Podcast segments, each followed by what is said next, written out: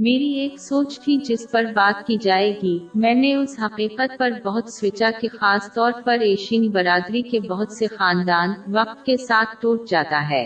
والدین جیسے اکثر رشتہ داروں میں سے یہ سب سے بڑی شکایت ہے۔ انہیں حیرت ہے کہ اتنے مضبوطی سے شامل ہونے کے بعد ان کے بچے کیوں تقسیم ہو گئے ہیں۔ رشتہ داروں کے مابین تعلقات ٹوٹ جانے کی ایک اہم وجہ ہے۔ یہ اکثر اس وقت ہوتا ہے جب کسی نے ان کے کسی فرد کے رشتہ دار کے بارے میں برا بھلا کہا ہو۔ یہ اکثر کسی رشتہ دار کے ذریعہ کیا جاتا ہے۔ مثال کے طور پر، ایک ماں اپنے بیٹے کے بارے میں اپنے دوسرے بچے سے برا بلا کہے گی اس سے دونوں رشتہ داروں کے درمیان ناپسندیدگی پیدا ہوتی ہے اور وقت گزرنے کے ساتھ ساتھ یہ دونوں کے درمیان ایک مسئلہ پیدا ہوتا ہے۔ وہ دو افراد جو کبھی ایک شخص کی طرح تھے ایک دوسرے کے لیے۔ اجنبی ہو جاتے ہیں۔ اس کو سمجھنا ضروری ہے کہ لوگ فرشتہ نہیں ہیں، سوائے بہت ہی کم لوگوں کے۔ جب کسی شخص کے ساتھ کسی دوسرے کے بارے میں بڑی بات کہی جاتی ہے، وہ اس سے متاثر ہوں گے۔ یہاں تک کہ اگر وہ اس کی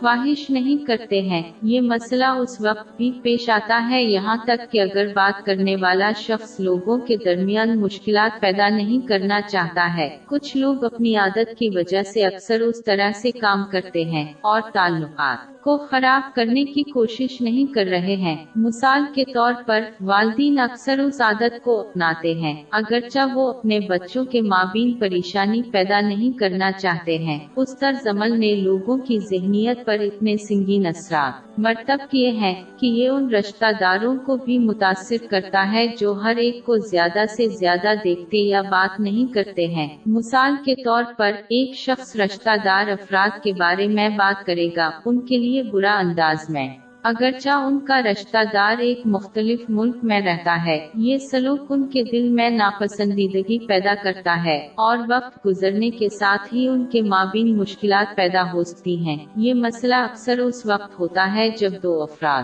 دوسروں کے بارے میں بڑی باتوں پر تبادلہ خیال کرتے ہیں۔ دوسرے لوگوں کے سامنے، مثال کے طور پر، والدین اپنے بچوں کے سامنے اپنے رشتہ داروں کے بارے میں بڑی باتوں پر تبادلہ خیال کرتے ہیں۔ ہیں۔ اگرچہ وہ اپنے بچوں سے براہ راست بات نہیں کر رہے ہیں، لیکن یہ اب بھی ان کے دلوں کو متاثر کرتا ہے۔ اگر کوئی شخص ایک لمحہ کے لیے عکاسی کرتا ہے، وہ محسوس کریں گے کہ اکثریت کے خراب احساسات وہ دوسروں کی طرف ہیں۔ اس شخص کی طرف سے براہ راست ان سے کیا کہا یا اس کی وجہ سے نہیں ہوا تھا؟ زیادہ تر معاملات میں یہ کسی بیرونی فرد کی وجہ سے ہوا ہے، جس نے ان سے اس شخص کے بارے میں کچھ منفی ذکر کیا۔ ایسے معاملات میں جب ایک دوسرے کو کسی خطرے سے خبردار کرنے کی کوشش کر رہا ہو، تب کسی دوسرے شخص کے بارے میں بڑے طریقے سے بات کرنا قابل قبول ہے۔ اگر کوئی شخص دوسرے شخص کو سبق سکھانے کی کوشش کر رہا ہے، مثال کے طور پر اگر ایک ماں اپنے بچوں میں سے کسی کو یہ سکھانا چاہتی ہے کہ ان کے بھائی بہن کی طرح سلوک نہ کرے، انہیں حضور اکرم صلی اللہ علیہ وآلہ وسلم کے نقش قدم پر چلنا چاہیے اور شخص کا نام لیے بغیر بڑی چیز کا تذکرہ کرے، اس خوبصورت سلوک کی ایک مثال صحیح بخاری نمبر چھ، نو، سات، نو میں ملنے والی ایک حدیث میں بس کی گئی ہے۔ کسی شخص کا نام لیے بغیر کسی بڑی چیز کا تذکرہ کرنا، کسی کو سبق سکھانے کے لیے کافی ہے۔ نتیجہ اخذ کرنا۔ مسلمان اپنے رشتہ داروں یا دوسروں کے بارے میں برا بھلا کہنے سے پہلے سوئچنگ نجی یا عوامی طور پر بصورت دیگر وقت گزرنے کے ساتھ ان کے تعلقات توڑ سکتے ہیں اور وہ ایک دوسرے سے جذباتی طور پر دور ہو سکتے ہیں۔